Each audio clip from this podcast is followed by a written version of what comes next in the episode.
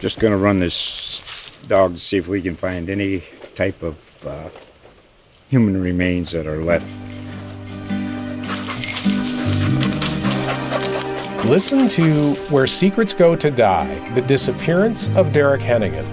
From the Detroit Free Press, a new podcast set in the woods of Michigan's Upper Peninsula. Available on Apple, Spotify, Freep.com, or wherever you get your podcasts. Like I've said before, I don't think Mike Tomlin's a bad coach. I just worry that his message is is not reaching this team, that they've just heard it too many times. The guys on this team, you know, they they brought in guys who don't buy into the the program, and I think I don't think Mike Tomlin has instilled that in them. Um, and I, I could definitely see. I mean, it, you know, there's what six teams in the AFC that have seven and six records at this point. Every game from here on out is a playoff game, basically. If if the Steelers lose this week, you know that that's going to make it almost impossible for them to make the playoffs. And so, I think if they miss the playoffs this year, that the the ownership is going to have to seriously consider: is it time to get younger? Is it time to get a new message? Breathe some life into the team. Welcome to the show. It's the Steelers Wire podcast. It's great to have you with us. And while we do have you, do us a favor and rate, review, and subscribe to the show on your favorite platform. Your support means the world, and we appreciate it. Ryan O'Leary here playing host, joined by Curt Popejoy, the managing editor of USA Today's Steelers Wire. Hey, Curt, how you feeling about your football team right now? That was a, tough one on Thursday to my Patriots, but the game so long ago, I, I can't even give you crap, man. You know, I've I've felt better about this team. Um, not sure I felt a whole lot worse, but at this point, what's done is done. You know, we got we got four games left to play. Let, let's see what we can do. So very Mike Tomlin esque of you, Curt. That's good. That's very, good very. I want to start obviously that we have to cut off our eyelids and not look behind us and whatever blades of grass and whatever else he says. there it is. And let's get right into it. Right, this is a, a, tough stretch for the Steelers to say the least. Right, two wins. I mean, two losses. they should have been wins. Two losses to teams yeah. eight games below 500, Arizona and New England.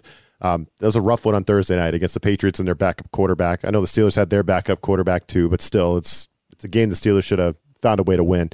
Uh, ben Roethlisberger, we're always checking out on checking out the Footbahlin with Ben Roethlisberger podcast, Curt, and he had stuff to say on it. Uh, basically saying, you know, quote, maybe the tradition of the Pittsburgh Steelers is done. Maybe it needs to be formed a new kind of way. So let's lead off there, right? Do you and and just before you go off, Curt, that was specifically directed at the offense, right? That's where Ben Roethlisberger is directing that uh, that comment. But do you agree with him that the tradition and our guess guys not being held accountable like they were back in the day that that's not happening anymore in the locker room? Do you agree with that? I absolutely do, and not being held accountable even on the field. I mean, the the days of you know a quarterback or offensive lineman who hold their teammates accountable in game just doesn't exist anymore. There's nobody on offense to go out there and you know, grab a guy by the shoulders and and tell them what they're doing wrong and and fire them up. And you know, especially one of the places I see it more than anything is on the offensive line. I mean, you see a bunch of guys that really don't even look like they want to play together. Um, they they they don't play through the whistle. They're not rushing over to help their teammates up off the ground. You know, it's just a whole different state of mind for offense. You know, he you know Roethlisberger had his comments Ryan Clark came out and said that there were zero guys on on the offensive side of the ball that understood the Steeler way. Um, and I, I can't disagree with that. I mean, it's just not the same team. Um, the, the, the vet, there's no veteran leadership on offense. You know, when the, when the veteran guy on offense is probably Najee Harris, maybe Diontae Johnson, and they've got all their own problems. They're not you know they're not helping the situation yep. at this point with the the things they're saying and the things they're doing. Um, so yeah, I mean you can't, you know, Najee Harris even said it today. He was asked about Ben Roethlisberger's comments, and Harris couldn't couldn't defend himself. He said, you know, Ben's been here. He's been in the locker room. He's been here for Super Bowl teams. If that's what he's seeing, then that's what he's seeing. And so and without really coming out and saying it, he kind of acknowledged that Ben was probably right that this just isn't the same the same mentality of a football team that there was 15, 16 years ago. And the problem is, is the fans still expect that. You know, that's why you have the, the crowd at, at Acrisure booing Mitch Trubisky on the second drive and chanting for Mason Rudolph and all these things because they still expect the team to play the way it did for Bill Cowher and early in Tomlin's career. And it just it doesn't even resemble that same kind of team at this point. Right. And, and I guess the follow up question to that, Curt, is, you know, if there are issues in the locker room and guys, you know, aren't being held accountable and it's co- coming off the rails and they're not getting the message, however you want to say that, that kind of falls at the feet of the head coach, right? The Steelers, is that the move here, right? Is does Tomlin survive this season, Curt, if they don't make the playoffs? I mean, we're going to know pretty quick because he's heading into the last year of his contract. And if if the Steelers plan to keep him around, they're going to get him re-signed quickly. If they don't, I don't know what they do. I mean, I know there's been uh, Jay Glazer suggested that they try to trade him, you know, and get get some draft picks or whatever for him. Um, that's like, like I've said before. I don't think Mike Tomlin's a bad coach. I just worry that his message is is not reaching this team. That they've just heard it too many times. The guys on this team, you know, they they brought in guys who don't buy into the the program, and I think I don't think Mike Tomlin has instilled that in them. Um, and I, I could definitely see. I mean, it, you know, there's what six teams in the AFC that have seven and six records at this point. Every game from here on out is a playoff game, basically if if the Steelers lose this week, you know that that's going to make it almost impossible for them to make the playoffs. And so, I think if they miss the playoffs this year, that the the ownership is going to have to seriously consider: is it time to get younger? Is it time to get a new message, breathe some life into the team, and and get some value for Tomlin? Because I still think he's a good coach. I don't I don't think he's forgotten how to coach football over the team, the coach that he was when he first came to the team. I just don't think he's ever been able to replicate that that group of players. And I, have I've said this publicly before. He inherited Bill Cowher's team, and he won a Super Bowl with Bill Cowher's team. And I think as those players left, he and the front office at that time, Kevin Colbert, just weren't able to replace the roster and roll the roster over with the same kind of guys. And I, I think that now here we are, you know, when Ben left, that was kind of the last of Cowher's players and I just don't think that he's he's been able to bring in players who who fit that mentality, fit that mindset, and he just doesn't. You know, like you said, it's about accountability. I think he's concerned about holding players accountable. I don't think he. I think he's more concerned about being a players coach than an X's and O's guy, and it might just be time for somebody new. Go back 25 years. Go back 50 years. Steelers fans, there's really not been a bottom out for the Steelers, right? I mean, I think their worst season was like five wins or something, right? Over the last, yeah. what, 40, 50 years? So, yeah, if, Bill Cowher had a couple of pretty lean years, but yeah, it's not been a, I mean, it's not been a bad run at all. It's hard to, it's hard to look at the Steelers historically going back to 1970 on, um, and really get too upset about the success they've had. The problem is, is you know, Tomlin's won four playoff games and that's that's what people remember. And so they they want to they want to win playoff games. Mm-hmm. You know, you want you want you want a playoff run. You want to feel a team. You know, now you look at teams like Kansas City and Miami and Buffalo and Jacksonville, and you look at them and go, we, we need to build a roster. We need to have a team that can compete with them. And I just don't think they have that this year. Yeah, and, and that's fair, and I agree with it. I agree with that 100%. And I, and I get why fans would be – um, pissed about or just like annoyed or, or sick of yeah. the team consistently making the playoffs but not having a chance to win the Super Bowl, a real chance. I, I totally get that. But there are like 60 year old people, Curt, sitting on the lazy boy, mm-hmm. retired, and they've really never had a Sunday where they couldn't watch a game that meant something for the Steelers. You know what I mean? That is right. like right. that is something that's pretty cool. So just looking back at it, I that's why I'm rooting for the Steelers not to fall flat because that's just not yeah. who the Steelers have been historically. I don't want to see them where the Patriots are right now. I don't want to see them falling flat and picking one or two in the draft. I know fans are, get infatuated with that, especially nowadays. Like tanking for the draft pick is like a, a, a huge thing right now with with NFL fans. It's crazy. Like as soon as a team loses a few games, Curt, it's like, all right, we got a tank. You know what I mean? Like, Yeah. I mean, I, I Who- do. you know, the, the name gets in their head. This Oh, is yeah. the player that we got to have. We got to tank. We got to tank. And it's just like you don't want to be that team, man. Once you get down there that bad, if you're down there in the one, number pick number one or number two, and it's not because you had a, a key injury or something, right?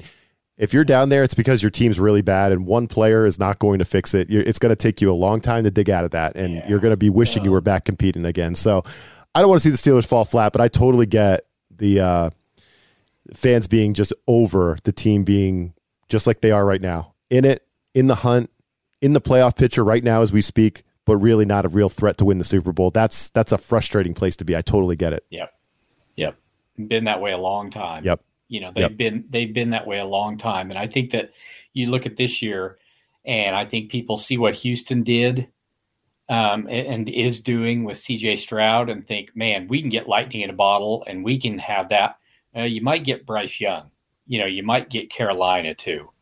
And so there's no guarantee that a high draft pick is going to turn your franchise around, you know, anytime soon.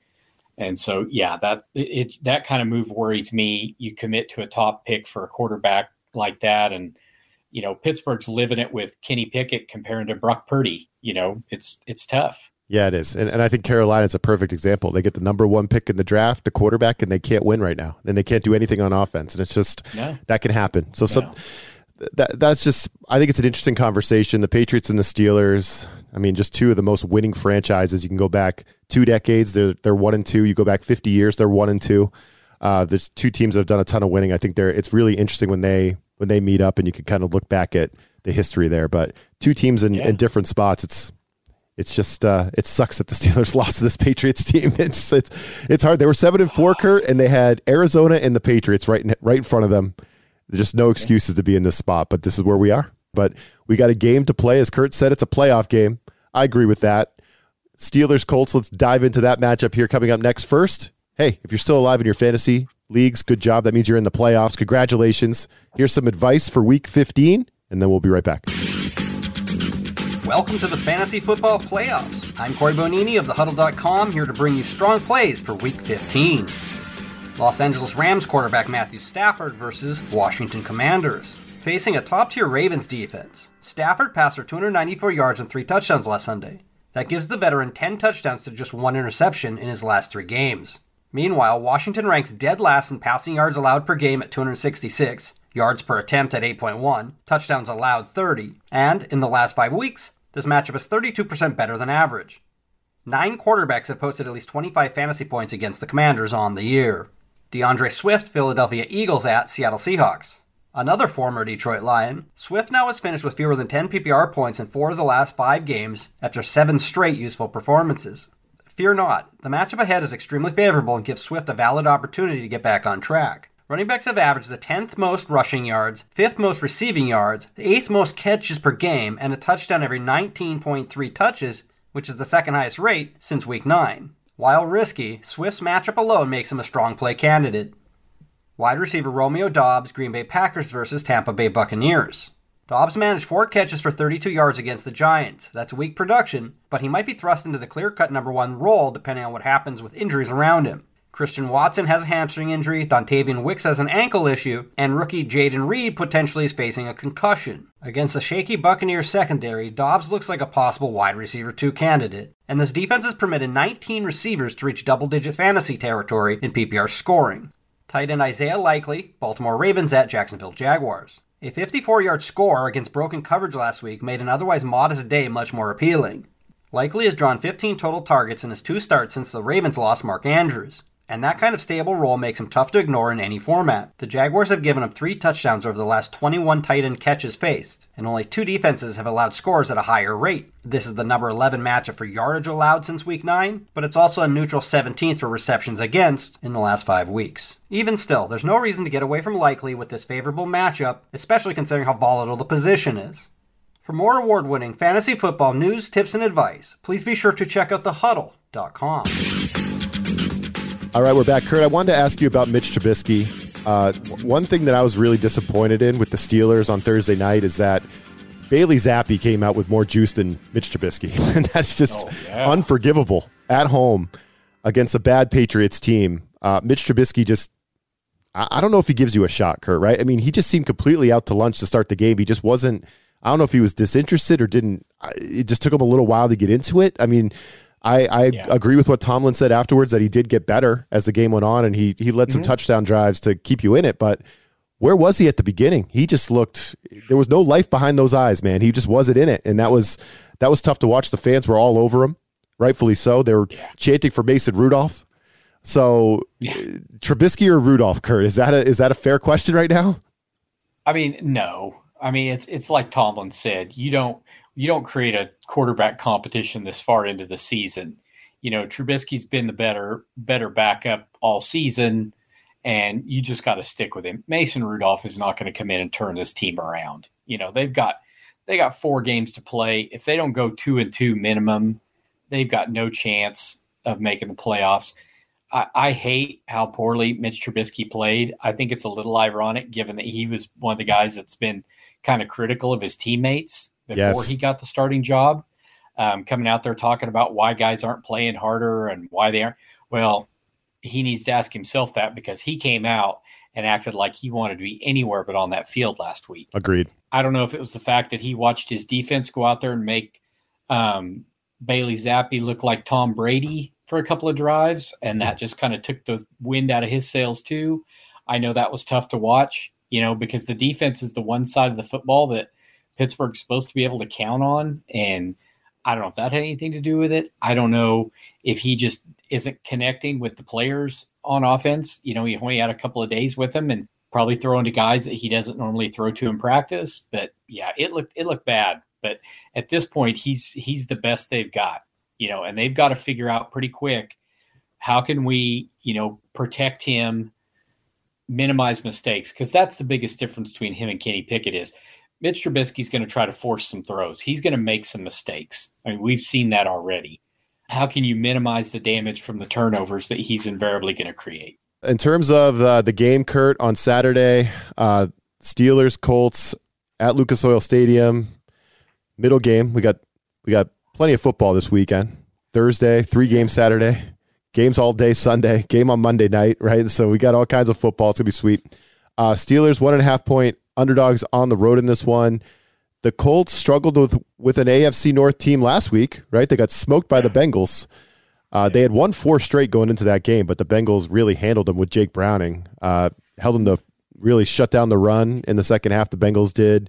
Uh, they outscored the Colts twenty to nothing in the second half. So I can can we hold on to that? Can, can Steelers fans say, "Look, look, they they struggled with the Bengals. They'll struggle with us too." I mean, that's what you hope. You know, it's it's been really telling to see how quickly Jake Browning has gotten up to speed running that Bengals offense. I mean, he's he's got pretty good grasp of it. Seems like he's playing really confident. Um, when when this game first came about and Anthony Richardson first got hurt, he looked at the schedule and go, "Man, this is going to be a this is going to be a walk." You know, Gardner Minshew and you know a, a disgruntled Jonathan Taylor that's not been playing, but. I, I you can't take anything for granted at this point. I mean, I'd love to say that Pittsburgh, you know, two losses as bad as they've had the last two weeks is going to really light a fire under them. But I thought the Cardinals game was going to do it, and it didn't happen. So uh, again, I just don't know how much they got left. I, I don't I don't know how much they can pull it together. Colts are in the same position. I mean, they're seven and six. They're fighting for a playoff spot too, and they're playing at home. So. Um, yeah, I mean, uh, I look at it more of a probably a bounce back game for them than I do for Pittsburgh at this point. I'm I'm not a bit confident that the Steelers can go in there and, and beat them this weekend. Yeah, me either. Historically, the Steelers. I, I don't. I, Yeah, I mean, historically, the Steelers have owned this team. I think they're like something like twenty-seven and six all time. They've won eight straight against the Colts. But uh, Curt, I can't trust them with Mitch Trubisky on the road. I just can't. Uh, the Colts can score. Uh, now- I think the Steelers defense will get there. They'll they'll win their fair share of series as well. It's we're, we're facing Gardner Minshew here, but I, I think the Colts can score. They're they're a pretty good team on offense. The Steelers are a little banged up on defense. You know, for my liking, with we, we don't know some of the status as we're talking right now on a Wednesday night.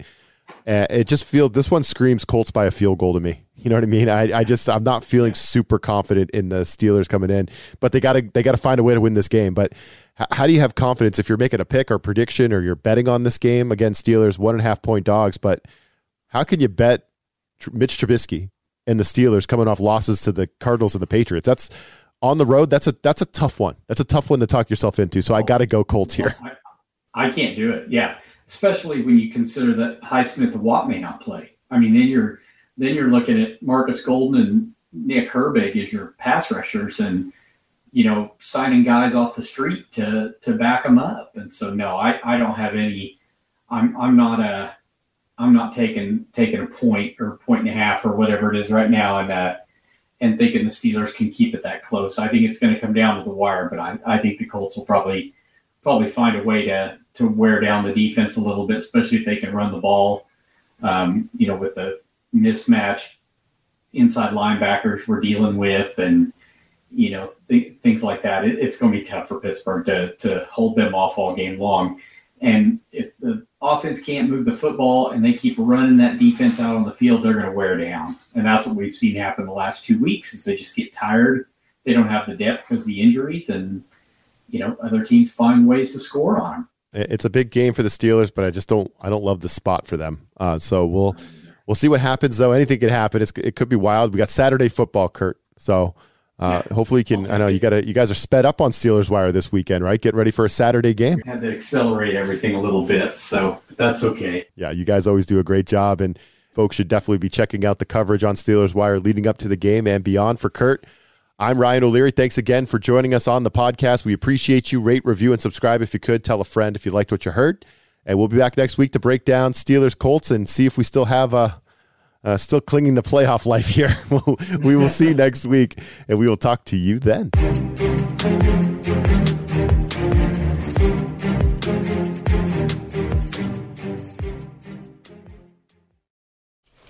Just going to run this dog to see if we can find any type of uh, human remains that are left